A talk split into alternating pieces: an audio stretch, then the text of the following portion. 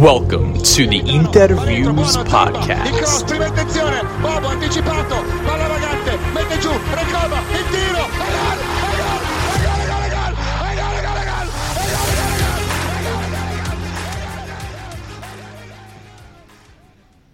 Ciao Interisti, welcome to another edition of the Interviews. Podcast. This is our first What's Good Wednesday, episode 3 uh, coming to you from Brooklyn. My name is Alessandro Raffa. I'm here as always with my co-host Johnny.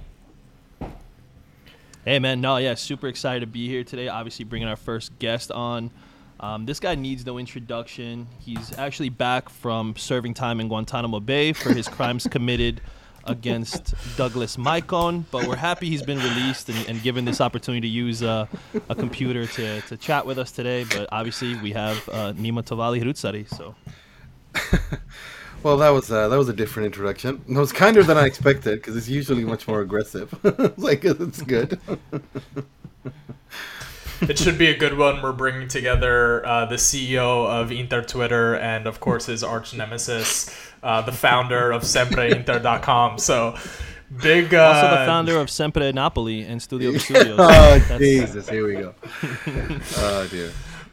Oh man! For anyone that that follows the uh, Inter Twitter banter, if you're uh, not, you should probably get on it, and I'm sure this episode will uh, will intrigue you enough to do so. Um, but we're really excited uh, to have Nima today. Um, we have a very special topic that we want to go through, and essentially, our objective here is um, to clear up what is a really complicated situation that includes a lot of local Milanese politics, and it's not that easy to, to decipher, especially um, for some of the English-speaking uh, Inter Twitter. Um, you know fan, fan base right so we want to make it easy and sort of not dumb it down but make it a little bit more digestible and um, have people understand the situation and there's no one else that we thought could do that as effectively um, as Nima. So that's what we'll be going through today. Before we jump into all of that I'm just going to kick it over to Johnny who has a special shout out um, for a listener of ours. Yeah, I actually wanted to shout her out earlier, and I completely forgot, even though I had her website pulled up. Um, but yeah, there's a, a follower on Twitter that I actually saw a lot of her, her artwork, and she's a graphic designer. Uh, guess, guess graphic designer, um, but she does T-shirts as well and screen prints them, and she has a new website for new shirts and stuff. And she actually told me I was the first one to order the Interflag 2023 shirt.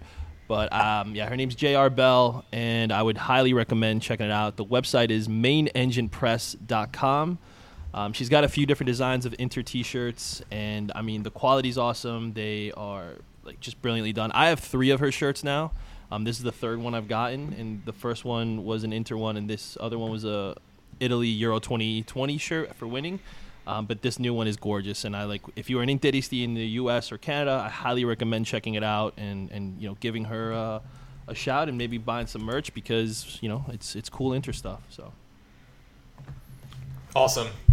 Thanks for that, Johnny. Um, so let's go ahead and, and dive into what we have on the agenda for today. So today's episode is going to be focused around um, a really uh, top of mind uh, topic for all Interisti, especially with the comments that um, came from the mayor of Milan, um, Sala, and you know Antonello spoke as well.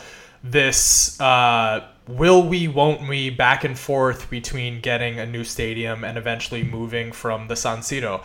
Um, really complicated situation given that there's two clubs that share the stadium. Um, you know, especially there's also the uh, the actual geography of Milan and, and where we could actually build, and as well as the funding of, of the owners, right? So a lot of different pieces at play here, and to sort of put it all together, um, we've invited Nima here. So let's go ahead and start with the very first question um, for you, Nima. Why should or shouldn't Interisti want their own stadium at this point?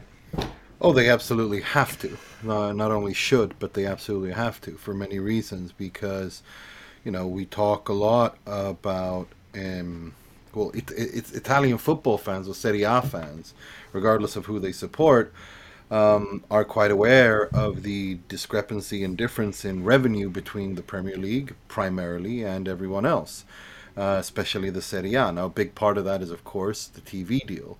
Um, but the reason why the TV deal, a big reason why the TV deal has gone so well in the in, in, for the Premier League and in other countries is because the stadiums are modern and it's a nice product to look at.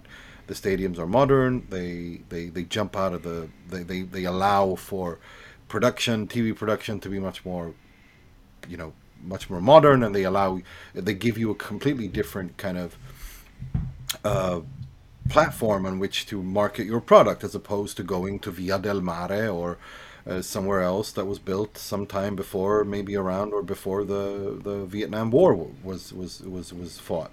So you know, it's it's it's it's just like that. And also from a revenue point of view, for the clubs themselves, I mean, there was an article today, I think by Calcio Finanza, or I'm pretty sure it was. We reported on Sempre um, as everything else. Uh, but uh, we, we, basically Inter and Milan are losing 60 million euros a year on not having a new stadium. Not losing, but are missing out on approximately 60 million 60 million euros each in revenue by not owning their own stadium. Okay, you could you could say that 60 million euros isn't isn't that much and it's not all profit. I get that. But it's still 60 million euros. I mean, it's you know, it's it's bizarre that we are having these conversations. I feel in 2023 um, because the San Siro, as much as I love it, and I've been very blessed to be there, to have been there and worked there and covered Inter there. It is a fantastic stadium and atmosphere, but it is very very old. And the foundations of it are almost 100 if not more than 100 years old. It's been refurbished a couple of times from the 50s to the 90s etc the foundations of that stadium are incredibly old. And as such it's not no longer possible to to rebuild it to to put it into to in order to make it safe and modern in order for these clubs to be able to maximize their revenue but also we're talking from a safety perspective. I mean, there are parts of the third tier of the San Siro that have been closed down because the authorities fear they can't. They, they're afraid that it might collapse. Okay, like this, we're actually. I, I can't even believe I'm saying this, but this is where we are because of the vibrations. And and when I was there now for the Milan Derby, uh, when the curva were jumping, you felt the vibrations, and I wasn't in the curva. All right, I was about. I was next, not close by, but I wasn't in the curva, and you could feel the vibrations, and everyone was like, "Okay, this is a bit." Jeez. Yeah, it's not. It's not. It's it's not. I'm. I, I'm. I've never felt that it wasn't safe before, but now the because I hadn't been there for a couple of years, but every time I go, it looks older and older and older and more worn down. So there's a safety aspect, um, and and I don't want tragedy. I don't want to have a San Siro tragedy before something happens. I don't want people to die because when they're going to a goddamn football game, like because because of this incredible in, in dysfunctional incompetence and gridlocked uh, bureaucracy that just ch- puts a chokehold on everything in Italian football. So that's one aspect of it. 60 million in match day revenue because obviously they own it they don't have to pay rent which they do now to the council. So you see already there the you're you're you're kind of eliminating one cost uh, and, and, and and and and that in and of itself means that you're making more money. But but regardless for for the for for for Italian football to be able to seem like a modern you know product and, and a modern game. Yeah, we need we need new stadiums across the board. It's not just in Milan. We need new stadiums in Naples. We need new stadiums in Rome. We need new stadiums in Verona. We need new stadiums everywhere else because these things are damn old. And it's the same problem everywhere. I mean, I've been to the, the Ennio Tardini in Parma. It's a charming, tiny little stadium, but they're going to rebuild theirs um, because Kyle Krause got the you know when he came in and he started you know he he started he's really like money throwing money at that project. Their budget for the city, be some would say they they're even wasteful. Um, and that and they might be right in terms of the, their their transfer their budget for this for the squad in the Serie B team. But regardless, there is a project there, and they're building a new stadium there. Udinese have already built theirs, and it's one of the best in terms of for the size of club they are and how modern it is, and it looks it looks really nice. It's a nice. It's, it's like Udinese when you when you watch Udinese play at home, it, it feels like you're watching a game in this century, and then you watch a game uh, any other place that with one of these old stadiums, it just doesn't look the same. Um, it's different. And now San Siro obviously covers a lot of that because it's San Siro and the atmosphere and the noise is unlike anything other anyone has seen. I mean, it's it's just it's the loudest in the world uh, as far you know that I've ever seen. But it's still not. It's still an old stadium, and and and so it's just basically across the board, tick tick tick. You we need a new stadium, both of them. And I and if I could choose, I think both Inter and Milan should have their own stadiums. Yeah, it seems that you know any um, any reason to move forward with San Siro at this point would be strictly based on nostalgia and not you know modernizing the game, which I think uh, is a problem that Italy suffers from on a whole. Um, mm. uh, so there was a lot of news that came out this week, and I think what I would you know what would be really helpful for me at least is to just understand who are the key players right so there's you know information coming out that um, Zhang spoke directly with Singer, who is you know part of Elliott, um, and then you know Jerry Cardinale has different plans. Can you sort of break out who are the key players on each side? You know, one being the Milan City Council, one being Inter, and one being Milan. Okay, well, you got the Milan City Council and the mayor Beppe Sala, who represents the city. Now, he in turn there's you know they they have it's not just he who decides. They also have to pass things, pass motions and stuff like that. And there are different political parties, and they have different political, you know, wills, and they, you know, based on electoral results and proportionality and all that. So he has to get it through the, through, get motions passed, uh, and that's what's being debated. You know, a lot of people, because of course, because of the principle of uh, public debate. Uh, that's why there's been this public debate because lots of people don't want to turn down the San Siro. They and, and, and they have to make their voices heard, and this this has got to be a transparent process. Um, and that's that, that's that's the Milan City Council. Uh, then you have Inter and Milan. Milan were owned are owned were owned by Elliott uh, until last summer when Jerry Cardinale and Redbird bought Milan, but in order to buy Milan, they loaned money from Elliott to buy Milan, which means that Elliott are still kind of involved in in uh, in in Milan. Uh, although Jerry Cardinale has some sort of a you know he's he's the he's the he's the club president. He's like some he's he's the final he's the guy who has the final say, I guess. At least that's what Redbird keep emailing me and everyone else who questions that that that's the case. So um, uh, whenever we, we, we, we write a story that contradicts that, I immediately have an email saying, no, this is wrong. You got to change that. This is how it is. Um, so, uh, yeah, it, it is. Trust me, it's it's insane. I wonder if you get any of that from the Inter side too. No, nothing, and that's that's it's just one side is really really actively aware of their brand and they take care of it, and the other one does not give an give an f. They don't. They just don't do anything. They you know it's just you know, whatever. I don't even want to get into that because uh, it just annoys me. Um, but regardless, uh, that's how it is. And then you have Inter, who are owned by this, by Suning, who have taken out a loan uh, from Oaktree, using their ownership of Inter as collateral. So it's not in order to to to secure in, running Inter until 2024, when that loan has to be paid back in the summer. So these are the key players, pretty much. And what has happened is that this process has been going on for so god such a goddamn long time um, that it's the clubs are getting frustrated, and now Milan is very very frustrated because Milan feel, or at least Jerry Cardinale feels, based on what he said or, or what's leaked from them, uh, is that they don't feel that they're comfortable going into business with Inter because they don't even know if Suning is going to own Inter, and as such, they feel like it's a huge undertaking, a business undertaking to to to build the stadium with someone else and co-own it. And and you kind of see their point because that thing is going to be there for at least 50 to 99 years or something. You know, it's going to be there for it's a real big commitment, right? So you want to know who you're getting into business with. Um, and Suning, of course, as we as Inter fans, we all know the situation there, and they might be selling, they're not selling. Well, we don't know, right? It could happen. So there's insecurity there, and that's why they claim, you know, that's why they're they're saying they've gone on and started looking at alternative venues to build a new stadium. Uh, Inter made it clear that they still want to go ahead with the stadium at the San Siro, but they too have a have a plan B and a site just in case this this part of the story is what I have the most questions about and where I'm the most skeptical because a where you know you can't fund um, you know a team to put on the field. Number Yeah. one, number two, how are you going to fund building a stadium? Okay, let's and let's number start three, with that. Let's start with that. Let's start Yeah. because that financial part is really really important, and I think people need to understand this. It's, I'm really glad you brought it up. When in when you build something, when you build a building, whenever you build something, it's not like the builder comes there with a big big suitcase suitcase of cash and says, "Here's all the money for the building. Let's start building." No, that's not how it works. No no one has the financing themselves, the builder, right?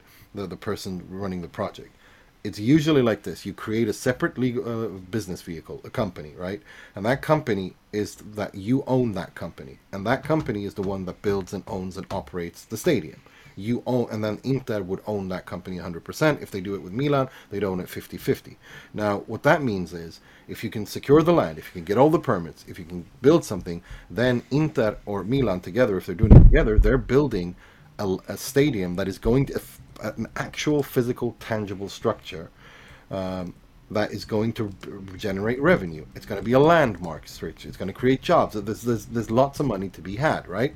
And as such you have you can get low you can get guarantees there's millions of ways to do this you, you know in america for example the taxpayers in a city would usually front that money up um, if depending on where you are, of course, in the United States or, or Canada when it comes to your new stadiums. But you know, there's millions of different ways you can fund that. One is, of course, banks are always involved, and they usually in, in these projects give give loans uh, because they know they have collateral. There's an actual physical structure there that they can repossess if somebody if somebody were not if, if something were to go wrong, right?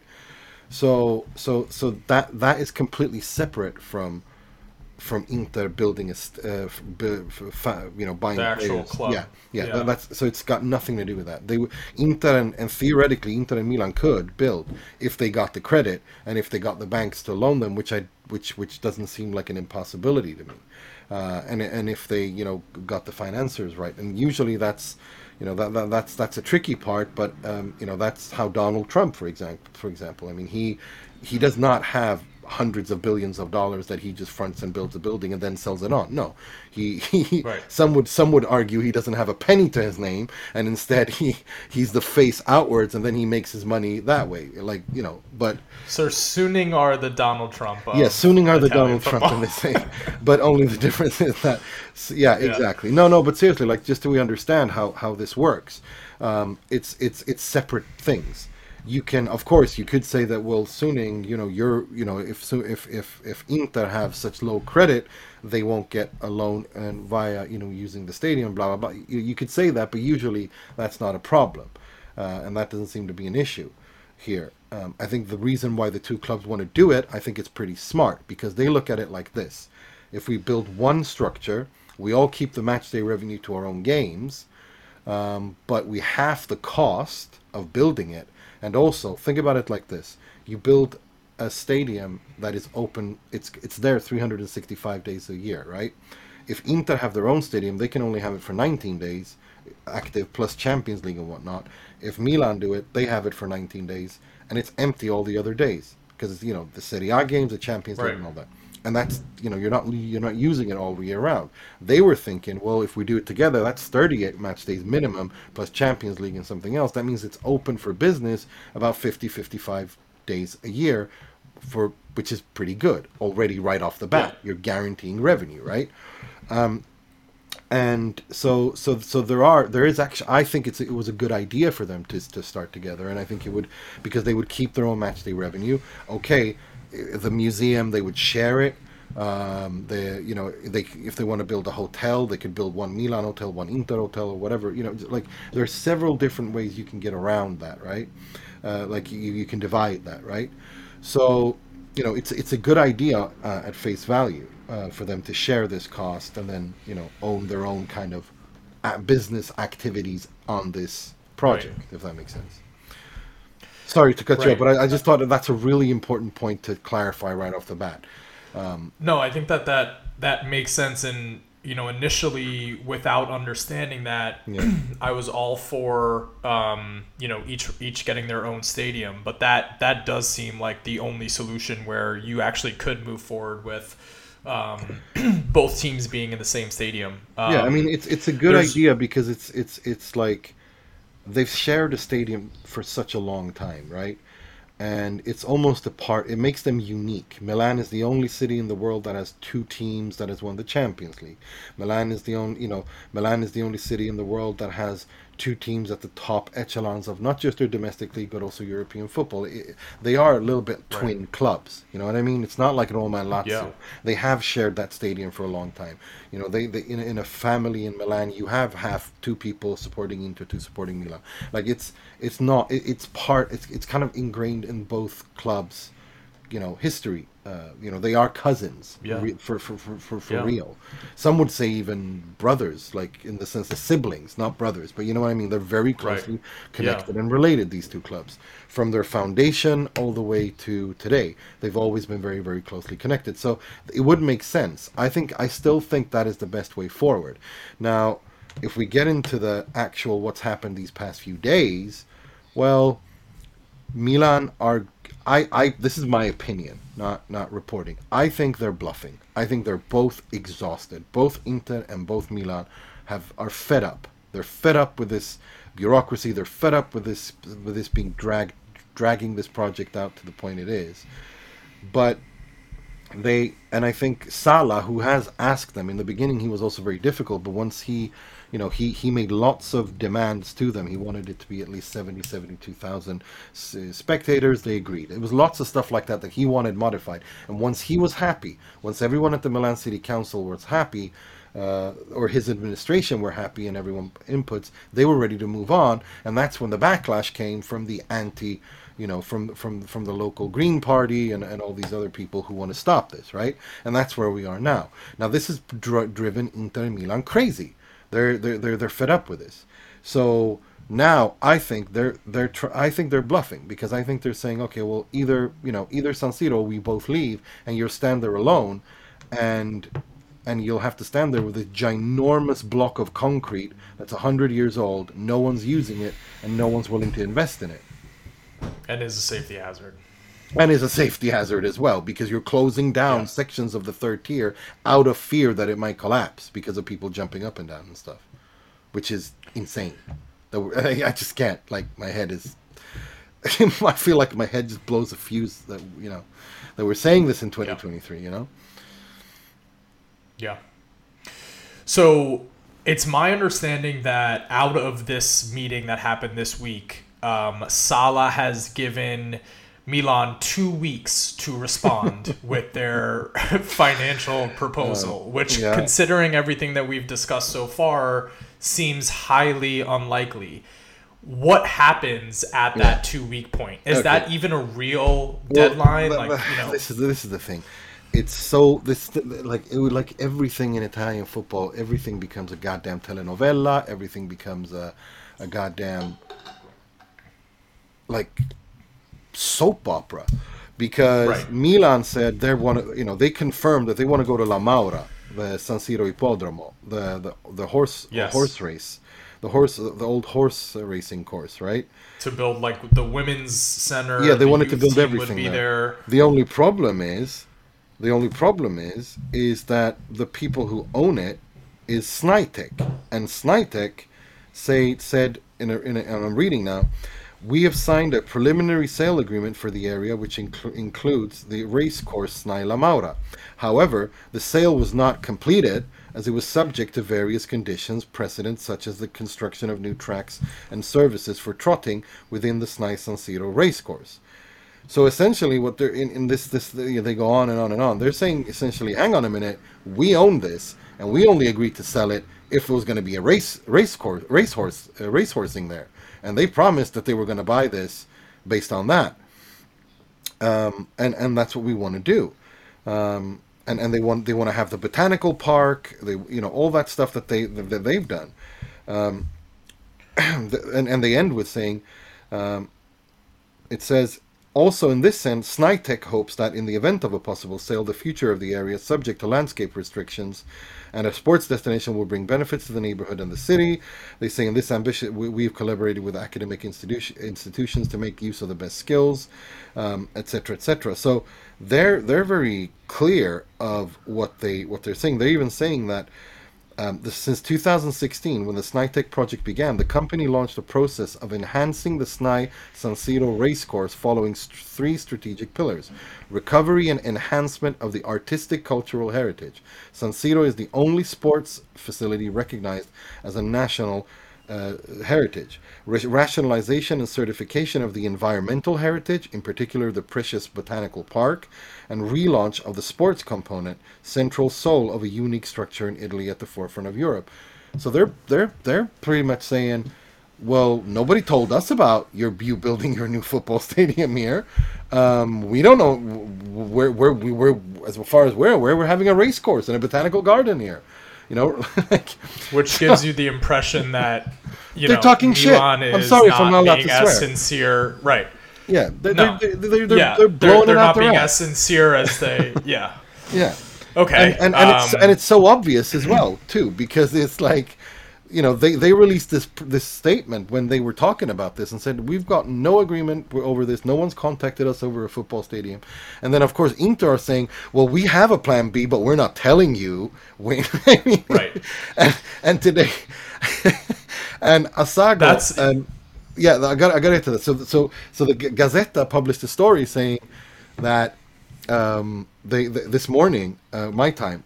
Well, I guess it was like it would be like middle of the night your time, saying that um, we found where Inter's secret spot is, and then a few later hours later, on Facebook, because apparently that's how you use the communicate. That's how the, the that city council, that part of the the commune. Uh, decides to communicate by saying no one's commu- no you know, everything about Italy is archaic up until their Facebook posts. No, so that so the city council of that area says actually no one's really talked to us about that, and you know, um, no one's talked to us about that. No one said anything to us. We think it's in we think it's in Rozzano. It's not here. So one council is saying no, no, Inter's Plan B isn't he- here. It might be in the neighboring commune, and Inter meanwhile are just quiet. I mean, it's just you couldn't make this. Sh- Sorry if I'm swearing, but you can't make this shit up even if you Yeah. like, like Yeah, Johnny, what what I'm um at least that's look. I just got to say though, we're recording this on Yeah. March the first. Now, this is Italy and this is Inter and Milan. So in 24 hours, everything, lots of things can happen. Like I'm just, you know, let's put, put a little caveat on that. That when by, but it's at the time of recording, this is the state of play. Yeah, I wanna I wanna toss it over to Johnny. So we're talking about a club who could not receive payments from their main shirt sponsor. Now all of a sudden getting a new stadium, right? All this seems a little bit out of whack. Just based off of you know what we're hearing from Nima, um, where where are you at with where you think this is gonna go? I think the people want to hear from the the CEO. I mean, yeah, I have no idea where this is going to go. Obviously, we all want our club to get a new stadium. It would be massively beneficial for them to, especially like Nima said, that's sixty million dollars or euros really that we're missing in revenue every year. I mean, the way I calculated that in my head, that's that's four Enzo Fernandez's. Oh so, my like, god! you know- Here we go. Here we go. So that's that's. I'm, you I'm know, that's happy you didn't did, uh, say uh, what's his name. Uh, I, I purposely did not say his name. Yes, I did not say it because I know how Nima Infantino. reacts to that. One. That's it. I wake up in the middle of the night name, with honestly. nightmares saying screaming Johnny Infantino, and I haven't even That's- seen him play, and I don't think I want to see him play because you've ruined it for me. like, Don't. I'll. You know what? I'll tag you in a. I'll post it later and I'll tag you in it. Um. But yeah, like just seeing, just it just feels so out of whack. And like Nima said, it's just it's it's chaotic with the way everything has been working. You know, not getting paid from your shirt sponsors. That's embarrassing. Like that is like four. I would say fifth or sixth tier. You know, Italian league. That's the kind of stuff you should hear from that. You know, where where, where you're not getting paid like that. To miss, if I'm not mistaken, the first and second installments of the 24 million euro payments. I That's think all three, isn't it? Isn't it all three? Like I read. Well, I think the like- I third one that was sca- still hasn't been paid, but we probably won't be paid that either. So Right. The thing, Like, I gotta, it's- I gotta stand up for Inter a little bit here. The reason why they still have DigitalBits is because they want to be legally protected. Meaning, if they were Sure, to and- remove that, then the DigitalBits can say, "Well, hang on a minute, you removed it." So they want to, they want to execute the, the most important parts of their their contractual obligation. So they've removed it from the women's team, they've removed it from the youth team, they removed it from the stands, but they're not going to do it on the on the shirt because that's what everyone sees. That's the main thing. That's the main value of the contract, right? No, now, Nima, I don't obviously understand the legalities of it, and you have a little bit more knowledge, having gone to, to university for that. But if they're not being paid, Afterwards, is that? I mean, could that? Yeah, like if they're not being paid in like right now, at, up to this point, is it really that big of like? Could they really Yeah. like DigitalBits really come back and countersue like Well, with that? yeah, of like, they like can. to me, it's like, hey, if I'm not getting paid, why should I No, be no. giving you free? You I, know, free I, I, I get that. I get that, and that's a tough, goddamn bitter pill to swallow. You're not wrong. You're Mm-hmm. logical, but you have to remember what my what my favorite law lecturer told me uh, to all of us, not just me, everyone, was that's logical, but the law has nothing to do. It doesn't care about logic and feelings. It just follows the law. like, do you know what I mean? Okay. So they're Yeah, trying no, to protect absolutely. themselves completely, right? And they're doing the right thing because at the end of the season, when the season's over, Inter has executed the most important part of that sponsorship contract, right? Whilst DigitalBits, unless they start paying, will not have. At that point, Inter can terminate the contract and sue for damages. You know what I mean? And they'll be they'll be mm-hmm. completely protected. They'll be like, look, we we we did everything we did for the whole year. You have not paid us a penny for that year. Now, since and since you're not doing that, we're terminating it because we've com- we've completed one term of that contract, one year of that contract, and you've not paid us. So we're we're out. We're going with a new sponsor. By the way, here's an invoice for the 24 million euros you owe us. Is that it? Would it be 24 million euros plus like damages? Would there Well, be any could- yeah, you know yeah. way to get damages are always additional? discretionary. Yeah, damages are usually discretionary in any legal system. You can't, you know, you, you get awarded. That's why they call it awarded damages. You, you you know that that's up to the you know if they go to Yeah, we- court. we should just be awarded the whatever the transfer fee for Gino Infantino is, and that would be uh What that's how five you cover dollars? my Five bucks? eight million euros, please. Um, Just a dinner with Zanetti and Milito, and that's like, good enough to bring him in. I'll take that too. You know, Well, he actually he's got two restaurants. He's got El Gaucho, him and him and Cucho. They've got El Gaucho in Milan, which is an Arg- Argentinian steakhouse, and they have Il Botinero, which is a little bit more upscale. kind Botinero. of- yeah, with the, with the football boots and all that. Yeah. Uh, Nima, one of the things that um, was really, you know, sort of top of mind through this entire conversation was is what is Suning's incentive at this point? Is it if we get into the business of building the new stadium, does that just give us an additional asset that can be sold off in so their incentive is to actually get something Oh, yeah. done, or Oh, is yeah, it just yeah. sort of stalling? Okay. No, no, no, no, no. Suning, Suning have both Suning and Milan, both Suning and Redbird or Elliott have an incentive to get this over the line. That's why they're so erratic. That's why they're acting so weird these past two days and and blatantly lying. Uh, uh, if you ask me, that's my opinion. I mean, you know, we'll see if if they really are if, if there really is something there. I, the La Maura thing. I mean, based on what they said, you know, they seem to have they've made it like a cultural heritage site because of the racehorsing and the bot- botanical garden. Now that strikes to me that well, yeah, it's private land, but if it's like a if it's that kind of um if, If if it's, it's that, additional bureaucracy them to yeah, have to yeah, I, you know, they'll they'll fight them over this. Um, I think, and uh, yeah. So yeah, no, it's There's um, two. sorry, no. I was gonna say there's two um, other locations, Sesto and San Donato, that keep coming up. You know, based off of your understanding, where would you want to see Inter's you know solo stadium be located? anywhere as long as it's built. Like this is how frustrated I am. I have heard about this goddamn new stadium since Mor- after the treble when Moratti brought in a supposed Chinese partner and there was no Chinese partner and then he sold to Thohir and so on and so forth. So anywhere for me. Look, uh, the, here's here's a little here's something that I think a lot of people again, especially if they live in North America, because North America is big. Okay, Canada and, and, and the U.S. is big. You have a lot of space, right? Um, right. It's not there. There's lots of land in the United States that is not where people don't live, right? There's lots of Right. places. There's lots of space. Italy, most of Europe is incredibly urbanized, is incredibly built out and developed, except for maybe the north of Scandinavia, which is like basically one giant like nature reserve. It's it's you know you, you got lots of where they get, get their power from and, and and stuff like that, right? But but Italy and, and Milan and that area is incredibly industrialized and incredibly like developed, which means that the metropolitan city of Milan is is is several different communes they call it.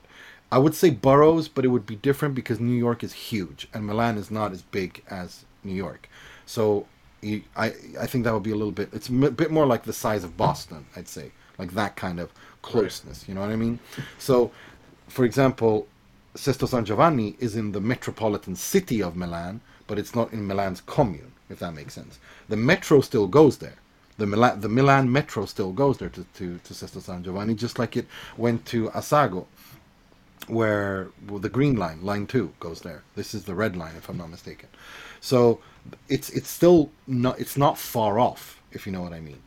So whether it's San Donato or or Sesto San Giovanni or Assago or wherever the hell they're going to build it, um, it's still going to be in It's that not. area. It's essentially not going to be um, something that is too inconvenient for current, you know, attendance of San Siro to be able to get to, Oh God! no. Look, of San where. Siro's not central. It's not the central part of Milan. San Siro, It- like it's it's way out.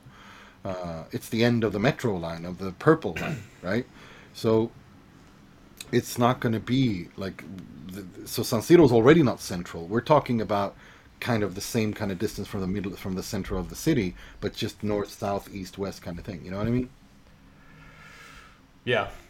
What happens with San Siro if, let's say, both teams, whether they both move into a different stadium, whether they get their own stadiums, what becomes of, you know, what is considered one of the cathedrals of, Yeah. of football?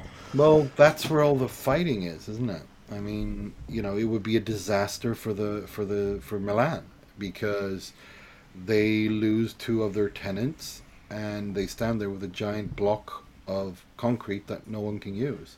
And they'll have to invite find someone to come in and invest and refurbish and they have to go through the whole thing again and be like, okay, well, we might need to tear some stuff down. This is built for football. Uh, if we want to make it into a concert venue, then the grass has to go, the goals have to go. You know, we want to. They, they they they might want to, you know, remove the third tier. They want to get rid of that.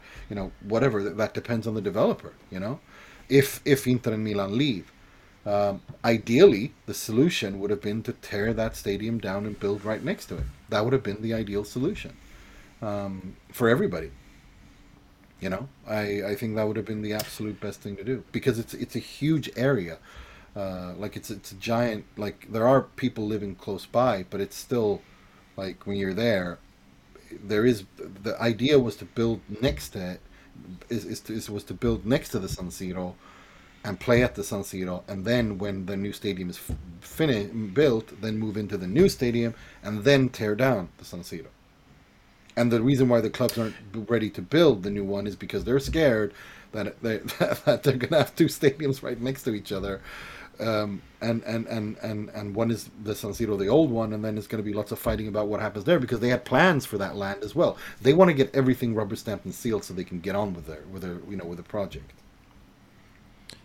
Do you think there's any possibility, Nima? I mean, I know how in the United States there's a lot of, you know, I mean, if you look at the city, I, I, I'm gonna hate when Nick listens to this back, but when you look at the city of Philadelphia, they have all three of their arenas, like you know, for hockey, basketball, well, hockey and basketball, football and baseball, all within you know the same.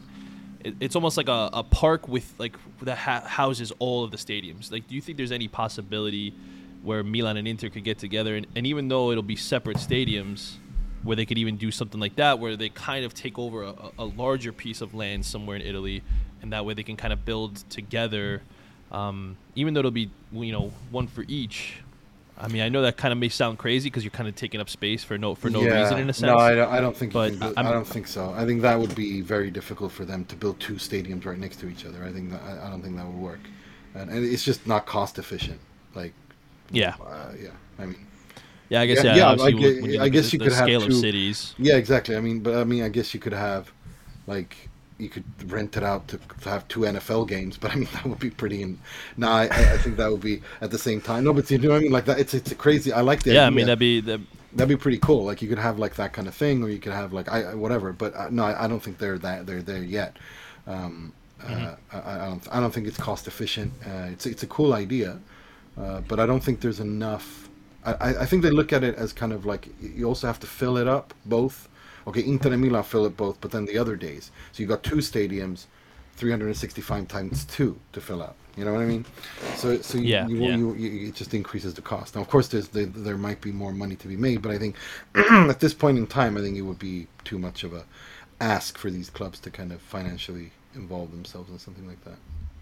Because like even thinking about like when you look at the scheduling aspect, maybe not in the same obviously region, but if they're you know that means Inter and Milan could essentially have home games on the same same days, which I think would be you know I mean pretty cool in some aspects. You know when you when you Yeah. think about it for the fans of those clubs, like you don't have to worry about. Um, and then if you're even like an away fan, like let's say for the the, the derby, you know. The derby. If, if I'm an Inter fan and, and you know I just happen to be Okay. in, in Milan that weekend, I see what you're I saying. can go to the new stadium. I can see what you're saying, but you also have to remember that. So what happens if Inter play Roma and Milan play Lazio and they're all within like 40, 15, like that would that's a security problem. Like you know what I mean? Disaster.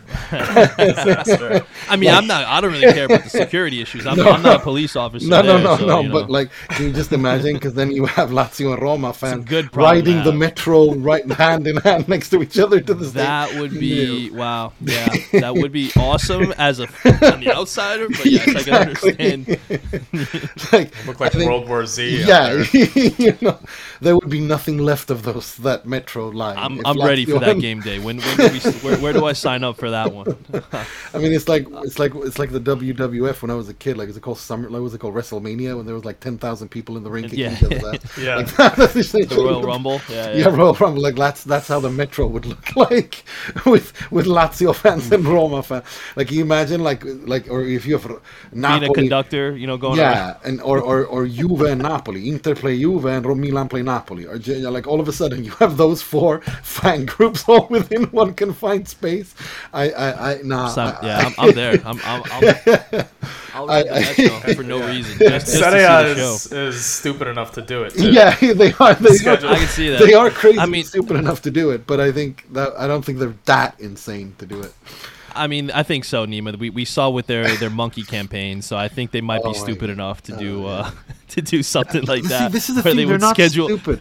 That that wasn't stupid. That was just tone deaf. They're 'Cause that- ignorant. Yeah. Yeah, like that that artist, that artist is actually known for he. That's what he does. He's I actually like him. He he his work. He always that's what his entire thing as a painter. He's a monkey paint- Banksy. No, no, yeah, exactly. All he does is paint humans as like monkeys in human situations. That's literally what his art is, right? Like this notion that we're all apes. We're all, you know, all humans are apes, and there's not that much like, and and it's and it's and I really like his stuff. It's really cool, but the very but the idea that you wanted to do that as an anti-racism campaign in 2020 or 2021 or whenever the hell it was was just my mom. that's money I'll- right I'll- there. I'll That's tell you something. My mom doesn't know anything about. She doesn't care. She hates it. She hates all sports. Probably because of me growing up, used to scream and shout, and I kind of turned her off of it more than she already was turned off on it. But when she saw, she, I remember that day she sent me this on WhatsApp and goes, and the only thing she sent me was WTF. Because that was like that had spread into her friendship group, and they're not interested. They were like, "What the That's fuck, awesome. man?" Technically, it was a win. They were reaching an audience they audience. were that reaching they, the audience. they were Serie, broadening Serie an A is audience. growing. We got them. Yeah. We got everybody tuning in. Like, Just a little my- reverse my psychology. mom- that ad campaign did more for Calcio than Paramount Plus has done. So that's Yeah. that's awesome. No, but it was insane. Like it, it was. It just felt like, you know, she's like, what, what, what, what are they thinking? It's like that's what we're all asking ourselves this day, because it's indefensible. Yeah. The problem is that they weren't thinking. They- They yeah. weren't thinking. No, they were thinking like you do in 1985. Like that's the thing. That's something that you would do in 1985 because it's like the thinking of it is that we're all monkeys, whether what, no matter what color of skin you are, we're all Homo sapiens, we're all monkeys, and that's biologically and scientifically true. but that doesn't mean that you build an entire campaign when you have a big problem with black players being thrown being being having bananas thrown at them and having monkey ch- like for the love of god just was there So what no you're telling one me is, is Michael Scott is running the Serie A. That's, that's what I'm getting from that. Scott's tots. It's That's insane. that is Italy's one of Italy's biggest problems. Like it's not not even just in football, just the you know it's an aging population, right? It's it's just archaic and geriatric and everything that that is being done. I'll tell you what. Um, I think the problem is that the people in charge have, are archaic, and the people in charge don't let younger people take over. And the Oh, younger yeah. people they refuse do- to give up power. Yeah, they do. And the younger people that do come up are their sons and cousins. You have a big problem with nepotism everywhere, but especially Right, in Italy. right. Right. So, and it becomes so obvious uh, with the Serie A, especially. Uh, i- i- you know, and and that's it's sad because there's so much talent. There's so much. There's so many young people who have so many good ideas and and have so much, you know, great ideas and, and modern ideas in Italy, but they just never get the chance because they're not related to the right person. I'm sorry, but Are any of those talents at our club? yeah, I of mean, look, I, I think, I think, I think they, I think they've done, uh, I do think they've done some good stuff, but I don't, I, I generally just disagree with how they their media strategy. Some would say they don't have Oh, one. it's terrible. There- yeah, no, there's 100% not a media strategy. You know, when we look at it as as Interisti, when you see, you know, what what kind of production Juve puts out for for trainings, or you know, when, I mean, I forgot what club it was now, I but think it was Milan are the it might have been. at Bo- that. I think Milan and Roma are. well, Roma were a few years. I mean, ago. Roma with what they with their announcement for Dybala, I mean that was awesome. That really was. That that was amazing. Bologna even had I forgot what player it was now, but when I forgot who. the Scottish player have with the Loch Ness monster. Yeah, or- yeah, yeah, yeah, yes, yeah. I mean, I thought that was amazing. I- you know. No, I, I do Dortmund. like. I think no, Inter Media Doors at House. Verona, but Yeah, I think Inter, Intermedia House do good announcement videos. My my my problem is the media strategy, which I don't think they have one. I don't think they have a clear, coherent communication strategy. I think the fact that they don't they don't seem to care or understand that they're a global brand, and so they put all their eggs in the Italian basket, which can only grow so far. They're not going to gr- outgrow more in Italy than they already are. There might be a few percentage points up or down, depending on how successful they are. But it's the global fan base, the people who speak English, the people who speak Spanish, the people who speak Chinese. They're the ones you want to go at. And they don't have a coherent content strategy or, or marketing strategy towards them. And no, I don't think putting Inter logos on pencil cases in a mall in Beijing qualifies as as a coherent marketing strategy. I'm sorry. Like, do you know what I mean? Like, that's great. Yeah. But you need to be able to. Why is there not an inter channel in, in, in Mandarin? Why is there not an interchannel f- focused only on only in English solely? You have a redazione. You have a you have an entire editorial team just working with the English content. A channel, or or, or in Mandarin, or or or or in Spanish. It's a global language. Like you know what I mean? I didn't even I didn't know that that what that we didn't even have a Spanish channel. That is It's it's hilarious, especially not even forget about like I mean you have such an Argentinian heritage in your club to not go after any Spanish. Lati- I mean, you have you have I mean- such a history with Brazil, Chile, Argentina, like every like you, we're literally just missing penalty kicks here. You know why? yeah, why yeah, is there no? with, with German players. Like, how do you not have? yeah, no, but you don't. I mean, yeah, but there's like what 80 million people speak German, and so I get that small. But I'm, I'm talking Spanish is a damn global language. English, Eng, English, Spanish. probably the second most spoken language Yeah. in in the world. So, Yeah, like, like, Spanish and English, and and if you want to go after China, well, there there's a billion of them. You know, I know there are different languages in in China. Uh, that's pretty. That's a lot of people. You know, like you know what I mean? Like it's just, Yeah. You know, India. India speaks English. Like that's that's the, there's a lot of Indians as well. Like do you know what I mean? Like that's that's two three billion people right Yeah. there, right off the bat. Like you're just not even pay, like you don't have a you don't have a co- co- communication and, and PR strategy towards them. You don't, and and it's like to me, it's like I, I don't get it. Why don't they do this? Why the first thing I do if I was in charge of Intermedia House or if I was a could do anything there, I'd create, I'd build a an editorial team in Spanish for the Inter TV channel in Espanol, and I'll build one for English, and I'll build one for for um, for, uh, for for for China and India. Obviously, different languages and different dialects, but you know, but that's what you need to do. You need to push that, and then you market it to them in their own language. You grow within the you know that way because Inter is a global brand. Inter is a global entertainment brand, and the people in charge just doesn't don't seem to get that, unfortunately. And I and you know I'm It's sorry. Literally, what the club was, the values that the club was founded on. You know, like it's it's such a, a such a miss. Um, That to me, because the thing is, think about it. Like, I don't want to like this is an idea I've had for like years, and, and I've spoken to people at the club, and everyone says it sounds pretty cool, but you know, there's no financing. But I'm thinking, well, actually, you can monetize that. If you if you were to create like a like an editorial team, yeah, you would burn money, you would lose money in the beginning, but I mean, if you have a long term strategy and you keep putting stuff out, Real Madrid TV in English was a that was fantastic. You know, they they reached so many new audiences. They had so many people. You know, that they that grew Real Madrid. You know, um, not just that, but it was part of a coherent communication and media and PR strategy that served them really well. That plus big players plus success, it all comes together, right? You can monetize that. You really, really can. But just producing content in Italian, well, there's only you hit a ceiling, right?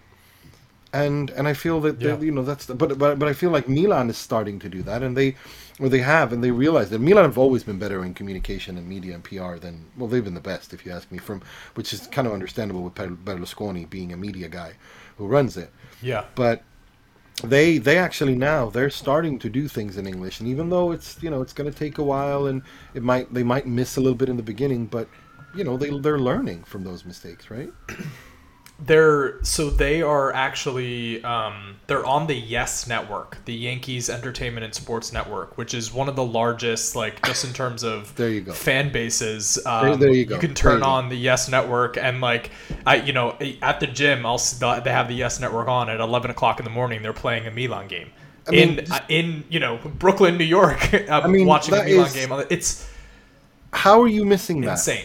Like, why are you like this? This this is what I mean. Stuff like that. Like it's Yeah, it's a big mess. It's a big mess. no, it's it's it's it's, so it's, Um, it's so easily address, addressed too. I mean, you could do that. You could you could set off a certain budget for that. It wouldn't have to cost that much. I mean, you're not you're not paying Lukaku wages to people, um, to to everyone working there. You just need a proper, you know, editorial team. You need a proper marketing team toward that are working towards those markets. And the English is I would look at the United States. I would look at England.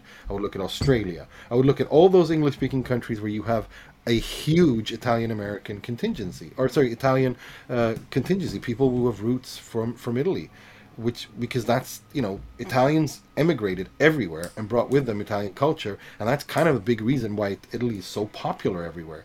And that's another thing. I was talking to an Italian friend of mine today. It's like I was telling him like he was like, well, why why aren't why aren't more people investing in Italian football? I'm like, because Italian football won't let them. Like this is the thing. People love Italy. They do all over the world. They love the food. They love the history. They love the fashion. They love the wine. They love the music. They love the the culture, the arts. The, as a tourist, I mean, as a, as a tourist destination, it's always amongst the top in the world. I mean, think about it. This is a country that has all these fantastic tourist attractions, right? And you have the football, which has roots and history and, and tradition. Yet all those other aspects of it, you know, are are doing well, but the football is is not. So maybe something is wrong with the football, how the football is marketing itself, right? So, you know, it's it's it, and it's not just an Inter problem; it's an Italian problem. And and but I've learned that there's no, you know, it's it's Italy. You know, it's uh, There's no end in sight. until until you know in Italy usually things have to go really to hell before something good happens, and so I guess it just this just this thing just has to crash. I guess before somebody before it, it all has to go to hell before somebody you know steps up. But but I do see positive signs. I do see investors. The more Italian American investors I see, because Italian American businessmen you know they understand the culture because they're Ital- they have Italian heritage, but they're also from an American in sport. You know they know how to make money in sports, and so they know that they have to find. Is this like ground. a? Are you referring to like a Commisso type? Well, not just him, but I mean everyone from Krause uh, to the Seven Seven Partners, uh, Seven Seven Seven Partners in Genoa to, you know, Saputos from Canada. Yeah, Friedkins. Although the Friedkins don't have Italian heritage that I'm, that I'm aware of, but you know, you know what I mean. Like people like that, because you know Joe Tacopina at Spal. You know all these people. Like the more we have of these guys, the more we all. I'm just waiting for them to be a majority in the Serie A, to form that majority in the Serie A and make those decisions, final decisions, and then then these these old timers can't stop him. The Ferreros and the Lotitos and all these guys can't stop him. And even Agnelli's and, and all that and Suning have their hands in that pie as well. I mean the the CVC deal that Serie A were offered and they turned it down that went to Spain is just that that is that that triggers me every time because that is like Yeah. oh my god. It's amazing when I- that when I as, hear that as one- hard. I was No, gonna go say ahead, it's amazing that as as hard as it is getting for those types like a Massimo Ferrero, that it seems like they just dig their heels in even harder. Like there's no relenting. There's no like my time might be up. It's they're they're just like oh I'll one up your crazy by a million. Don't worry about it. I'd say you got. I'd say you've read the situation spot on there, Sandro. Like I don't know what the, like you you've got you've got Ferrero's number for sure. um, there's no there's no stopping him.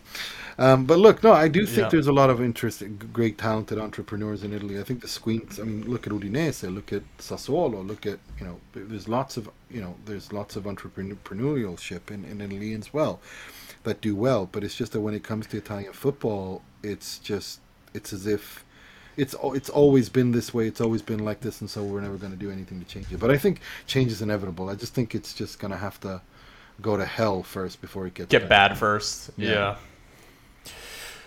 So Nima, we've had you for uh, an hour here. Um, I have two more questions Sure. related to the stadium that Go I'm it. curious about. Um, the first one being the actual residents of Milan, right? So I imagine you've got your Milan fans, you got your Inter fans that are in support of you know the stadium, but there's then you know a whole population that while they might be a little smaller aren't into football. Do you know like what their sentiment or do you have your finger on the pulse of um, what they would like to see happen here, or do they not have any any real interest?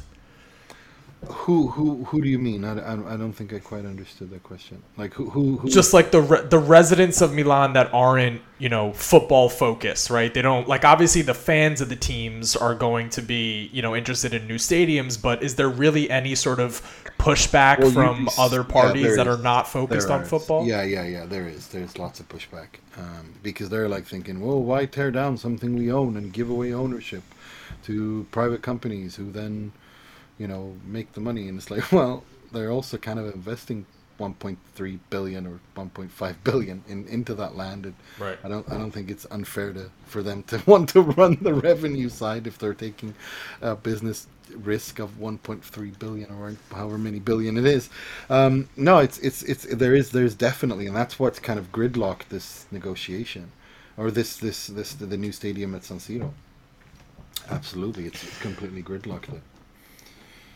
And I'm- lastly, I'm, checking my um, phone because I know that Ya- Sala had a meeting with uh, with Jerry Cardinale. I'm trying to see what he said, uh, if something has been decided uh, yet. Everyone's favorite Italo Americano. I just hear Tony's voice every time I hear his name when he says Scudetto. Scudetto. he really does his voice really well, Tony. To be honest, Yeah, Tony, Tony's got that nailed. he's got that nailed. He, he sounds more like Jerry Cardinale than Jerry Cardinale sounds like Jerry Cardinale. It's genuinely scary. no, um, I haven't seen anything um, uh, yet. So they've had a meeting, and maybe it's still going on. Uh, but yeah, no, it's um, yeah. Yeah, if it was over, it would be leaked already. That's for sure. Or someone would get oh, their it just side says out. the meeting is Um, ended. It just says the meeting is ended, but it doesn't say much more than that. Should probably be out. Oh, actually, the Gazzetta's saying something. Let's see. No, they're just saying that. Uh, let's see. No, so so we'll. Uh, yeah, n- nothing has come out. Nothing has come out yet. I, th- I guess we'll know tomorrow morning. They're probably So they're probably. I mean, if you ask me, my my idea of this is that they probably just met and said, "Well, we bluffed. We did it badly. They Right. called it. What do we do now?" like, you know what I mean? you're not getting your you're not getting your two week deadline fulfilled. No, he's going to get his two week deadline, but, but that's the thing. That's what they want to go. Like that's what he said publicly. You have a two week deadline to deliver us a financial feasibility of this new project at La Maura. Um, I mean, again, uh, that has that has that has that has problems in it as well. But they have they have two weeks to to, sh- to show how they're going to resolve that. So this meeting suggests to me that they're like thinking. We called your bluff. You need to come up with something better, um, but we'll see. I mean, I'm sure we'll. I'm sure we'll know tomorrow, or by the time this podcast comes out. All right, so this is the last thing for me, and then I'm going to kick it off to Johnny. Um, where do you anticipate this this ends up? what is your what is your prediction? And if Uh. you know if it's too tough to say at this point, I totally understand. Um, Here's what I fear. Or I could also. Here's what I'm afraid of. I'm afraid that someone dies before something happens. I'm going to be very blunt. I'm I'm scared that something. Oh, you this- mean the stadium? Yeah. Sorry, I thought. I was I'm, I'm, I'm register. scared. Who's that dying here? Yeah, no, no. I'm scared that something horrible will happen be- before before something actually changes. That's what I'm scared. of. did being at the stadium recently like give you a feeling that's like it's not too f- it's not far off like I don't know, want to people aren't speculate really on thinking that. about I it but it, I think it would be irresponsible to speculate on that because I don't have the information in front of me.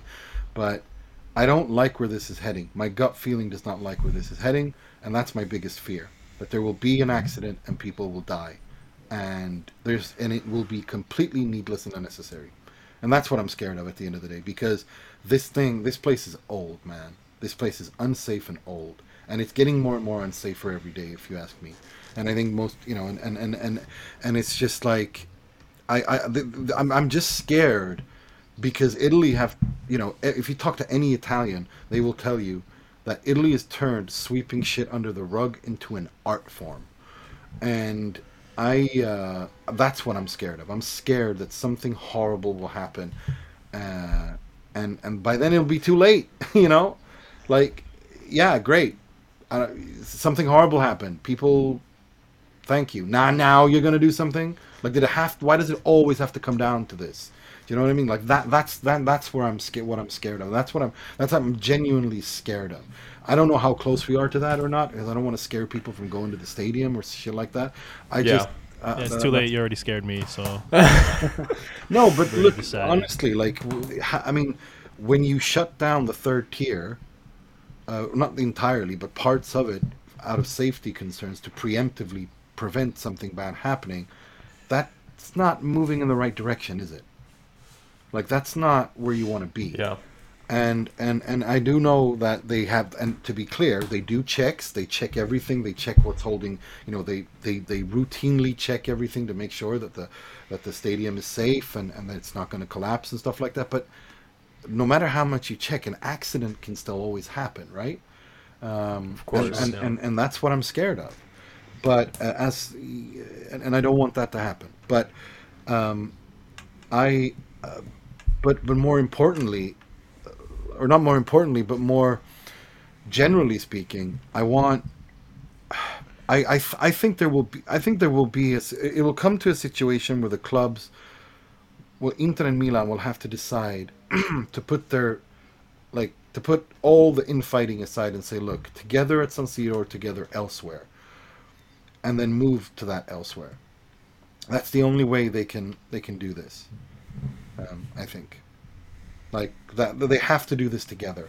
I don't believe in them going their separate ways even though personally as i said in the beginning of this podcast that's what ideally i guess they would have their own stadium like in london. Everyone has their own stadium. And there's lots of premier league teams in around london. Everyone's got their own.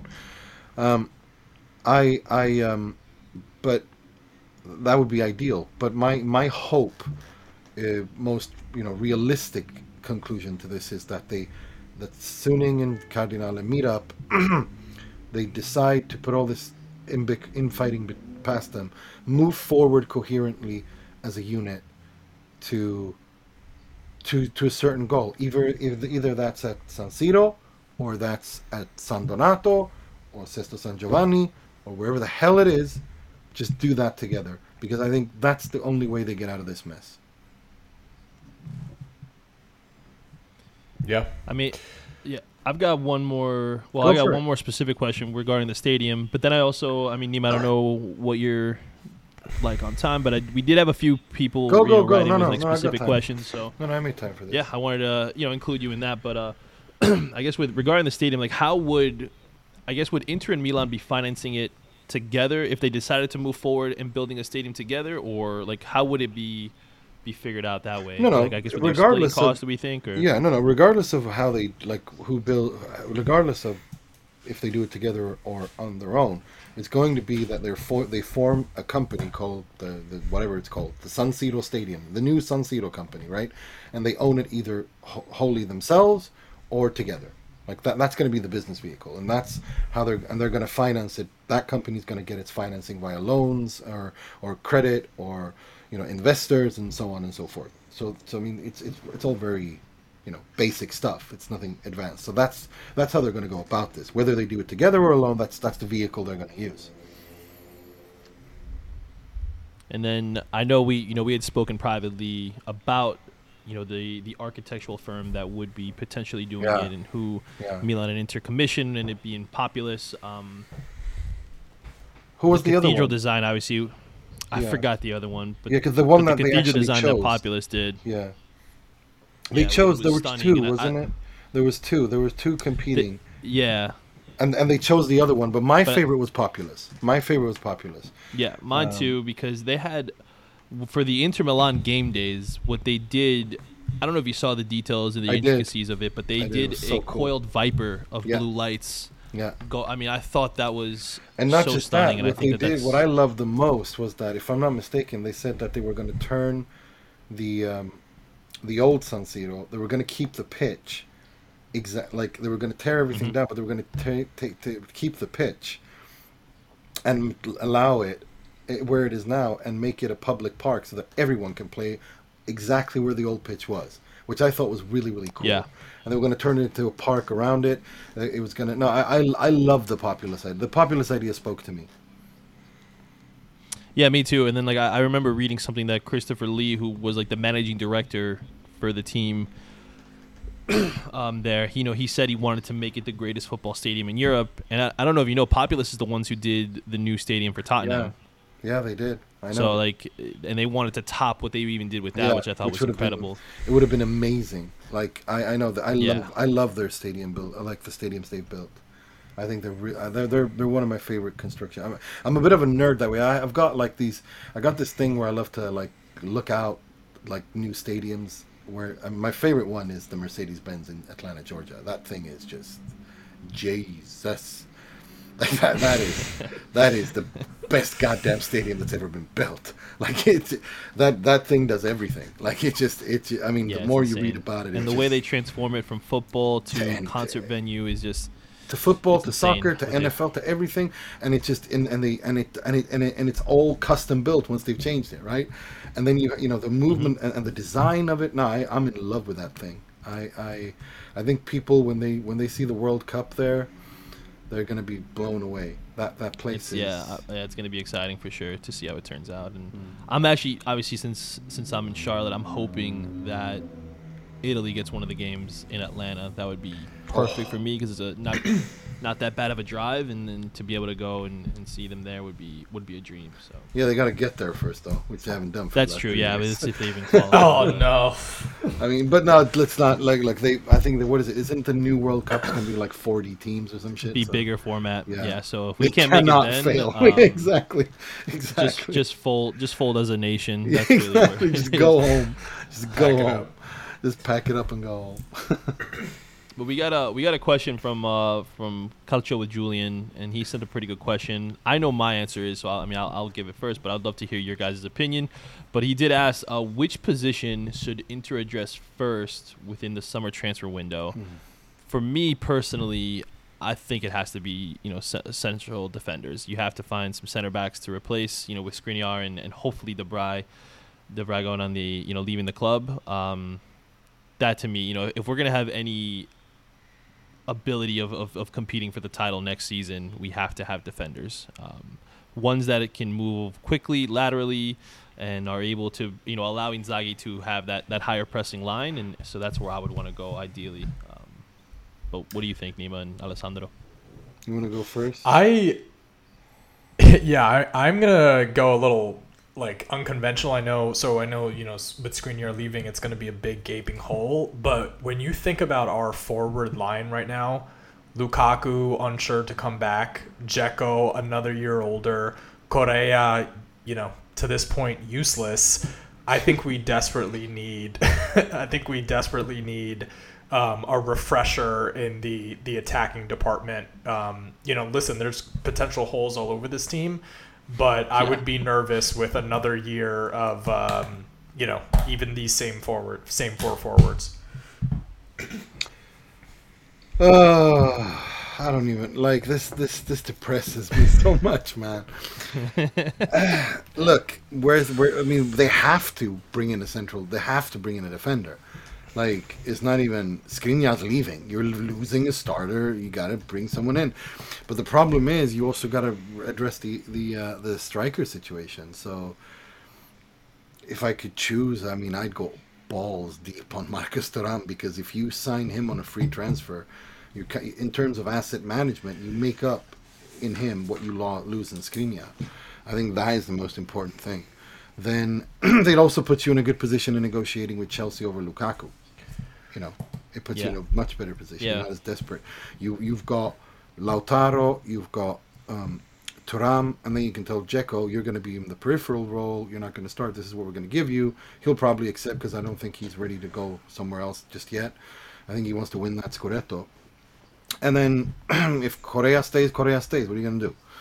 But if he leaves, then um, you can then you can negotiate with Chelsea and have Lukaku as a backup. Then then you have an incredible attack. But I mean, Lukaku, Dzeko as backup to with Lautaro and, and, and Marcus Thuram. That, that's that's a very very good attack. Like that that would be Yeah. insane. Yeah, no, but it's not be- it's not very realistic.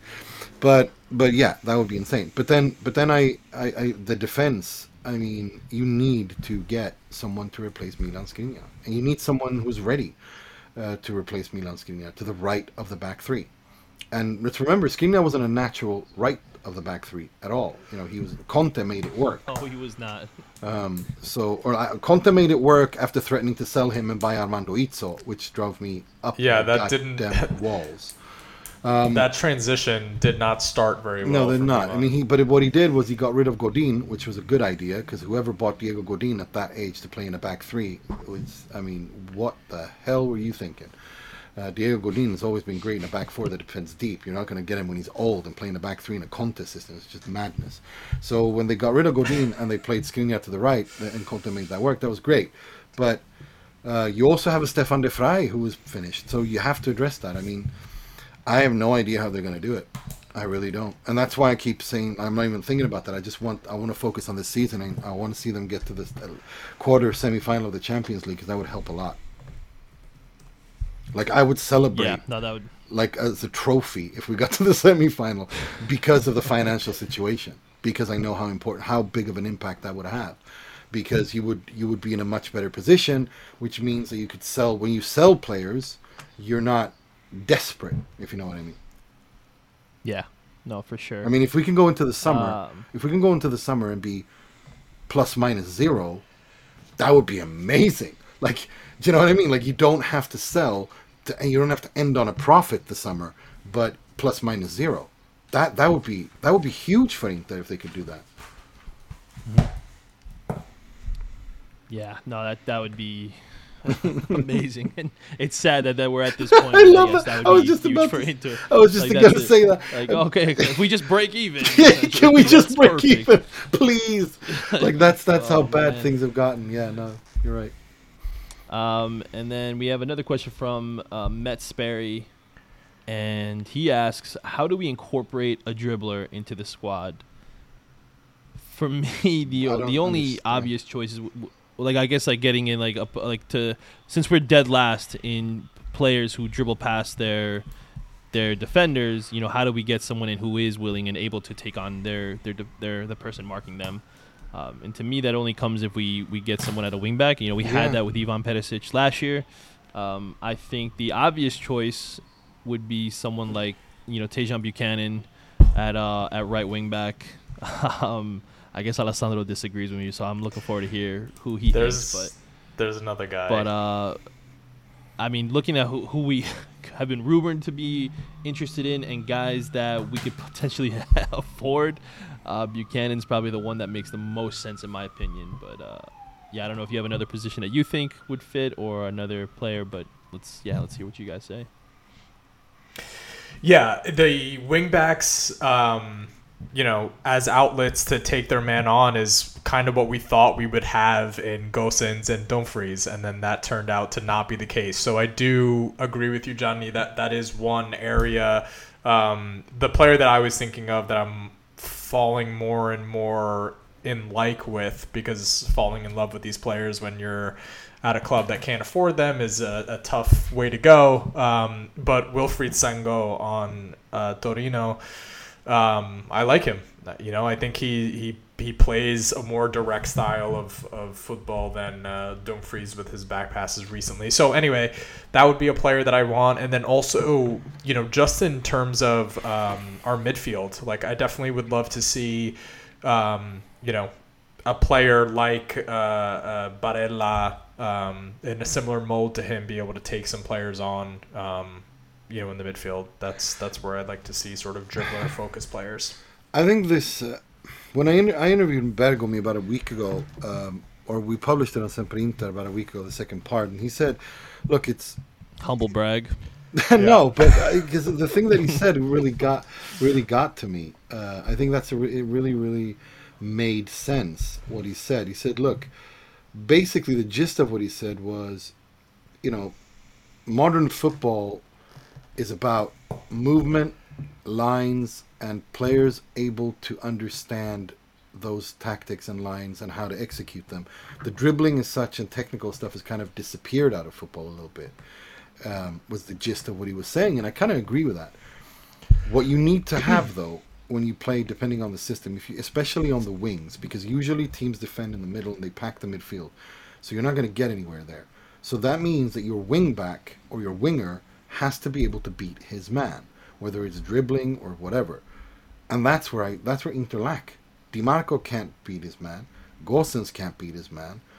Darmian is not that guy. I don't know what Denzel Dumfries is good for, but if you know, please let me know and tag me on Twitter and let me know what he's good for. Because Nobody's gonna tag you, so don't worry about that. no, but seriously, let me know because this season has been. This was a season he was supposed to do. You know, last season was supposed to be the foundation year. He was supposed to take the leap this year, and instead, it's been like, oh, that was the peak. Last year was the peak. Okay, um, so No, he's, he's been able to take a leap. It was just off a bridge. And we don't know where his career is going at this upwards, it point. It's it's just my no, goodness. no, no, it's it's it's dreadful. Um, but look, I so I think what you're looking for is, is is someone who can do his man, and I haven't seen Buchanan enough, other than in ca- Canadian World Cup games uh, and World Cup qualifiers. Uh, I've, I've seen a few games here and there with Club Brugge uh, to say anything about him, but I do think he's interesting. My my my guy is Singo, Torino's Singo. I think he's he's he's someone I like because he knows the league. He's in the right age, and he can dribble and beat his man. We've seen him do it, and he's also he offers you something else. Now I'm not saying that he's exactly Maradona on the wings, but he he's he's better than Dumfries, and he can cross better, and he can read the game better, and I and also he has played under Ivan Juric for about a season and a half now, which means that he can clearly understand high press and understand tactics. So that that's also important. So um, and he can do so in the in a very difficult and tactical league. Uh, and he's also defensively solid because Juric's teams are usually very defensively solid. So for me, he just ticks every box um, in terms of ready now. But then again, you have to deal with Urbano Cairo, and yeah.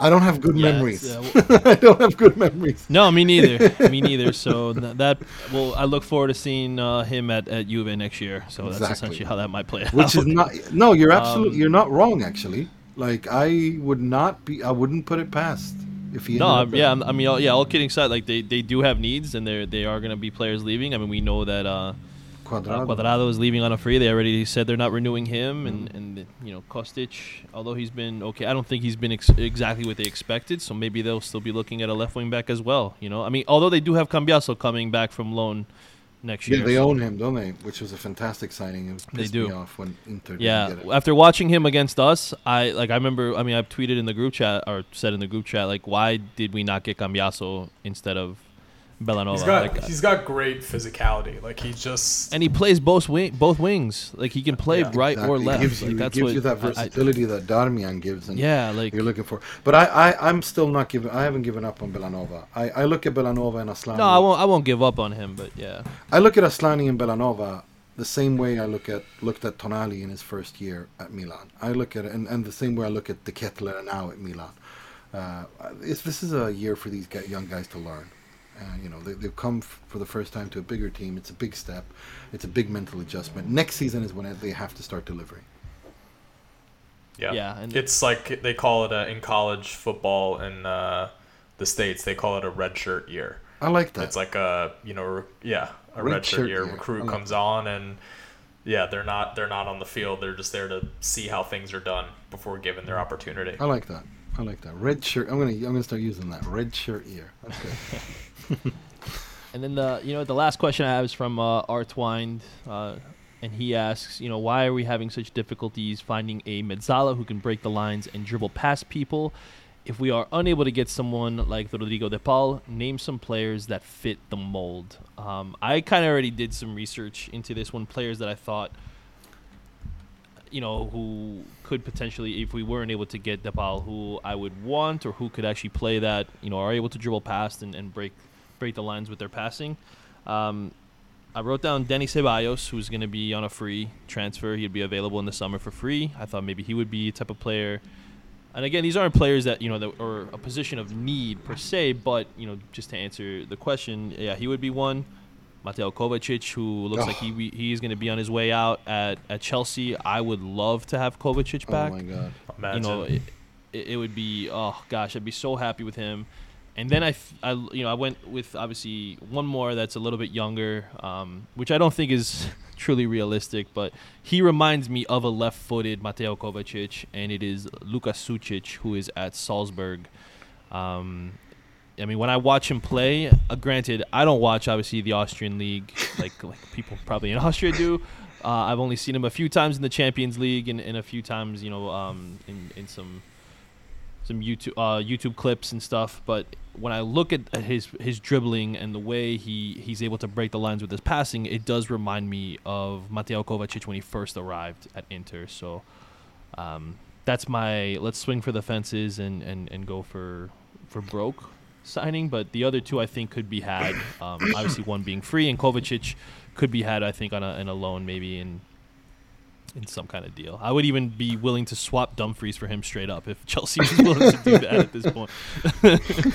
um, No, I'm- but I'm- what do you like? I don't know if you guys have any names or, or what you would think. So I, I would love it if Kovacic came back, and also I don't think that Kovacic is quite finished yet. I, I feel that Kovacic, although he's won a lot in his career, I, I feel like he's lacked the consistent playing time that I think he player like him needs in order to really excel and come to his best. And he's not had that since he left Inter, if you ask me. You know, he's not had that consistent play. He would get that at Inter. Um, but the question is, I, I believe in Aslani. I I think ooh, okay. I do believe in Aslani, and I do believe, and I think Brozovic, him learning from Brozovic, or if Brozovic leaves or whatever, I I do want to. I I don't. I'd rather I'd rather give that player. I mean, we we always talk about young players and that. I really like what I saw from Aslani at Empoli, and I think there's a player there. I just think he needs to build up and bulk up and tactically wisen and mature, and I'm willing to give him that shot. but if yeah, if you sell Brozovic, um, okay, well you're gonna if, if you're gonna play Hakan there, or Aslani there. I, I still don't think Aslani's ready to play in that role. I think he's a little bit too immature uh, You mean the the Regista role yeah, right now? Yeah, or- I, I wouldn't play Okay. There right now. I think in the future, similar to Brozovic, he started as a Mezzala, and then Spalletti, when he was ready, you know, eased him in first into a double pivot with, you know, with Kondogbia, and then he kind of, um, and then he put him down as a regista. You know, he, he eased him in uh, in a double pivot, and then he put him as a regista. Yeah, and I think that's what you got to do. I think you got to do that with um, with with Aslani as well, because I think there's a player there for sure. But I mean, for me, the midfield is fine. I mean, if you can keep it as is, I'd keep it as is, and I just you know send. you know, Yeah, no, I'd, I'd be fine with that yeah, too. if Gagliardini leaves and if Monza starts busting balls about Stefano Sensi, I have no pro- I have no problems bringing Stefano Sensi back into the squad. I know he'll only play, you know, he'll. The thing is, he was Twelve games. yeah, max. 12, 15 games a year, but he'll you know he'll do a role. But he'll be effective in those 12, 15 Yeah. games. I mean, you know what you'll get from him. So yeah, Yeah, like, I would not. and he's yeah, a technical would- I player. if we're talking about be- between the lines and all that, I mean, he does all that. I mean, yeah, when he first arrived on the scene, we, we saw like he was he was doing better than Barella was Yeah, when he, he first got there. You know, he was. uh, It's just the injuries, isn't it? It's a shame.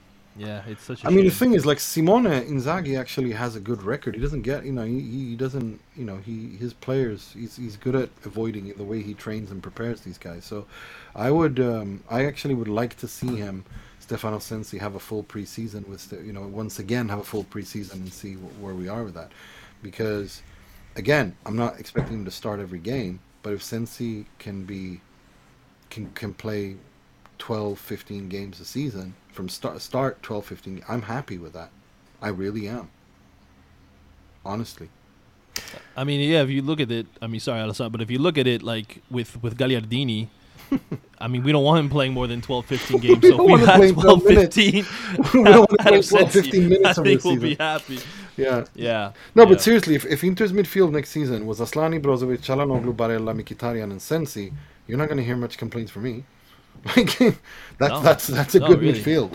That's a really good midfield, um, and that's a midfield where you have youth and, and you have experience and you have players in the right age. Um, and and I think it's it's a ball playing midfield. It's an intelligent midfield, and then you've got Dimarco and Gosens on the left, uh, Darmian on the right, and Bellanova. you know, un- unless you move Darmian to the right of the defense, which could be an option, um, it's you know, and then you have to buy uh, a, a wing back to to kind of mentor Bellanova. I mean, there are options to be had, sure. I mean, Bellanova could explode Yeah. next season. I, th- I don't think it's impossible that that happens.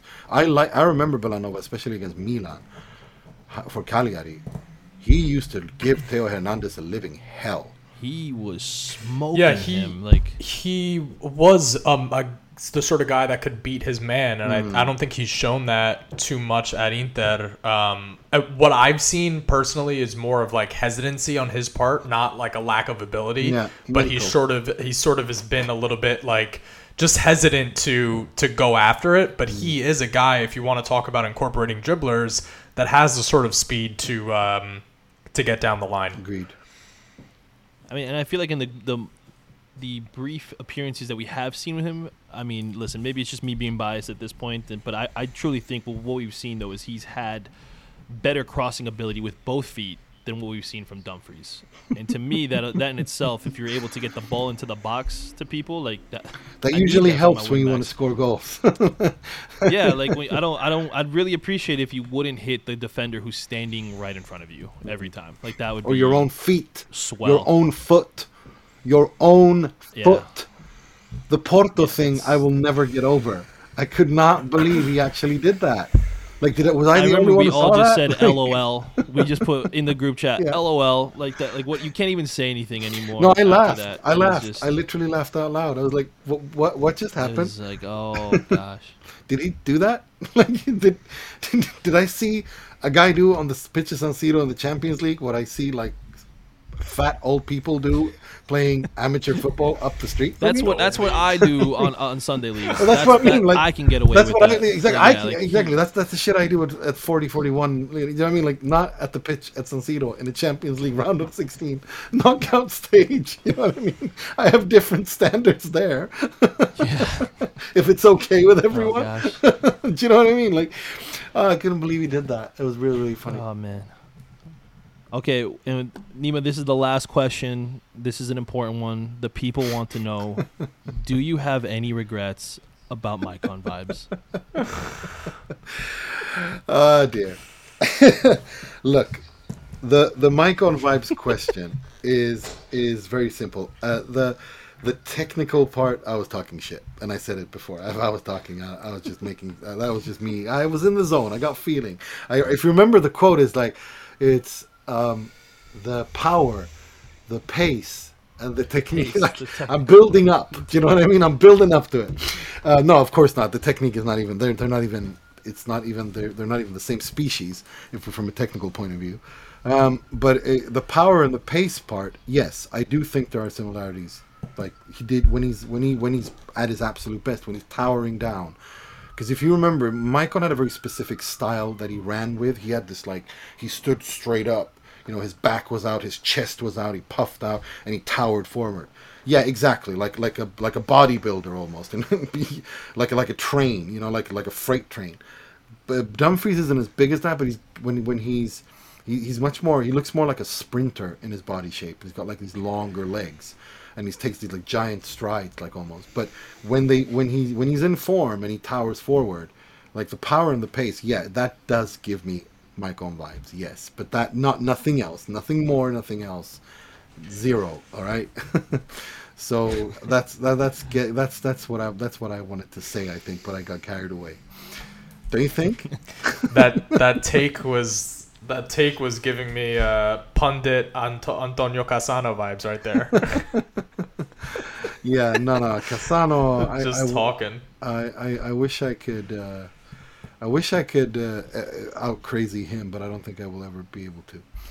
Um, he, what was it he No. said yesterday? I'm, I would sack Marotta He's and I would sack Inzaghi and I'd bring in De Yeah. Zerbi or Italiano, and I was like, we're done. like, okay. goodbye, Antonio. like, Sounds good. Italiano might be the last manager in Serie A that I would I would that I would take. I would take Ballardini before I would take Italiano. I think I'm. And I think I'm inclined to agree I'm, with I'm you. not even kidding. No, I think I'm inclined to agree with you. I, I, it, it, I would bring back Zaccheroni.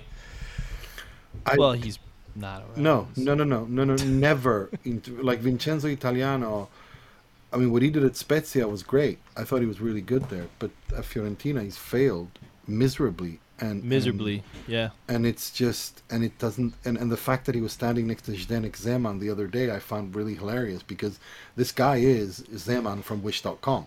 Because at least Zeman was a fantastic developer of talent, you know, from Verratti to Totti, all that, that that spectrum of period period of time, he has improved so many young players. The fact that he's not getting anything out of Luka Jovic is mind-boggling to me. But he's not getting anything really out of is. Like, I- anyone. I- how is he? How is he failing with Amrabat? How is he failing with like we saw what Amrabat can do in the World Cup, and we saw what we could do with, with Juric at Hellas Verona. There's a player there. Mandragora is a decent player. Like he's he just keeps failing. I mean, yeah, with players. Castrovilli. I feel like He's, Castrovilli's he's been hurt, but that's what I was gonna say. Like he, it, that's another player. But you know, when we were having a discussion about the midfield, like I know it's not realistic, but Castrovilli is one of you know, when he was on form, one of the hmm. better midfielders in Serie A. And I really like Amrabat as well. I really, really rate him. No, I, I think they've got good players. I really do. I just don't think he's good enough. I, I yeah. I. Milenkovic, you know, the, another Yeah. one we wanted. Yeah, he's he's plateaued in my opinion. Yeah, yeah. And I feel like obviously he doesn't focus on the defensive aspect because clearly you see them leaking goals. So it's like if you have young talented center backs and you don't have the manager who can properly get the best out of them, they're just gonna Well- either stay the same or regress. he he his his idea of defending is so archaic. It's like how they defended in the fifties.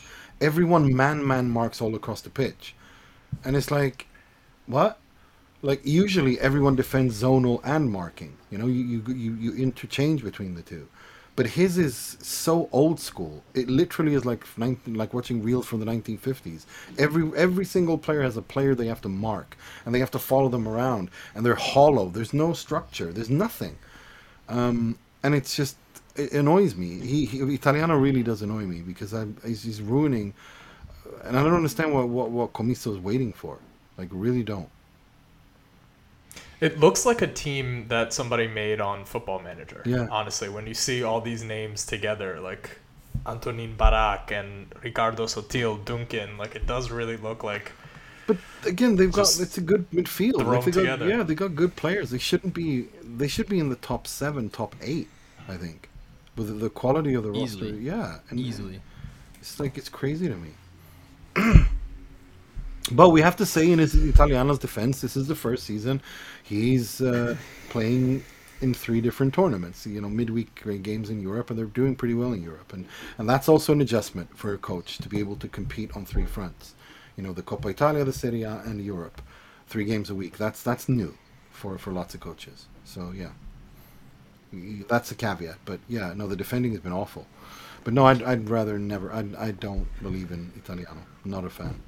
No, same. Do we have any other uh, questions, Gianni? No, I think that's uh, that's pretty much it. All right, Nima, thank you so much for joining us tonight. This was fun. I really appreciate it.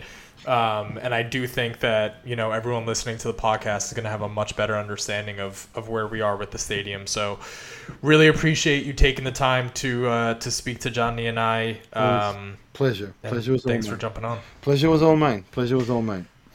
It was good talking to you guys. And I remember, like, we were recording this on a Wednesday night. So tomorrow morning, all of what we said could be not valid anymore because of the. It could be history because God. because Inter and Milan could have done another could have done another 180. like we, we it's just the Italian football keeps you on your toes. Especially when it involves Inter. Yeah. Inter All right, football. guys. Thank you so much for uh, for listening. And as uh, as we say, uh, in the words of the great uh, Riccardo Scarpini, Forza ragazzi, forza ragazzi, forza ragazzi.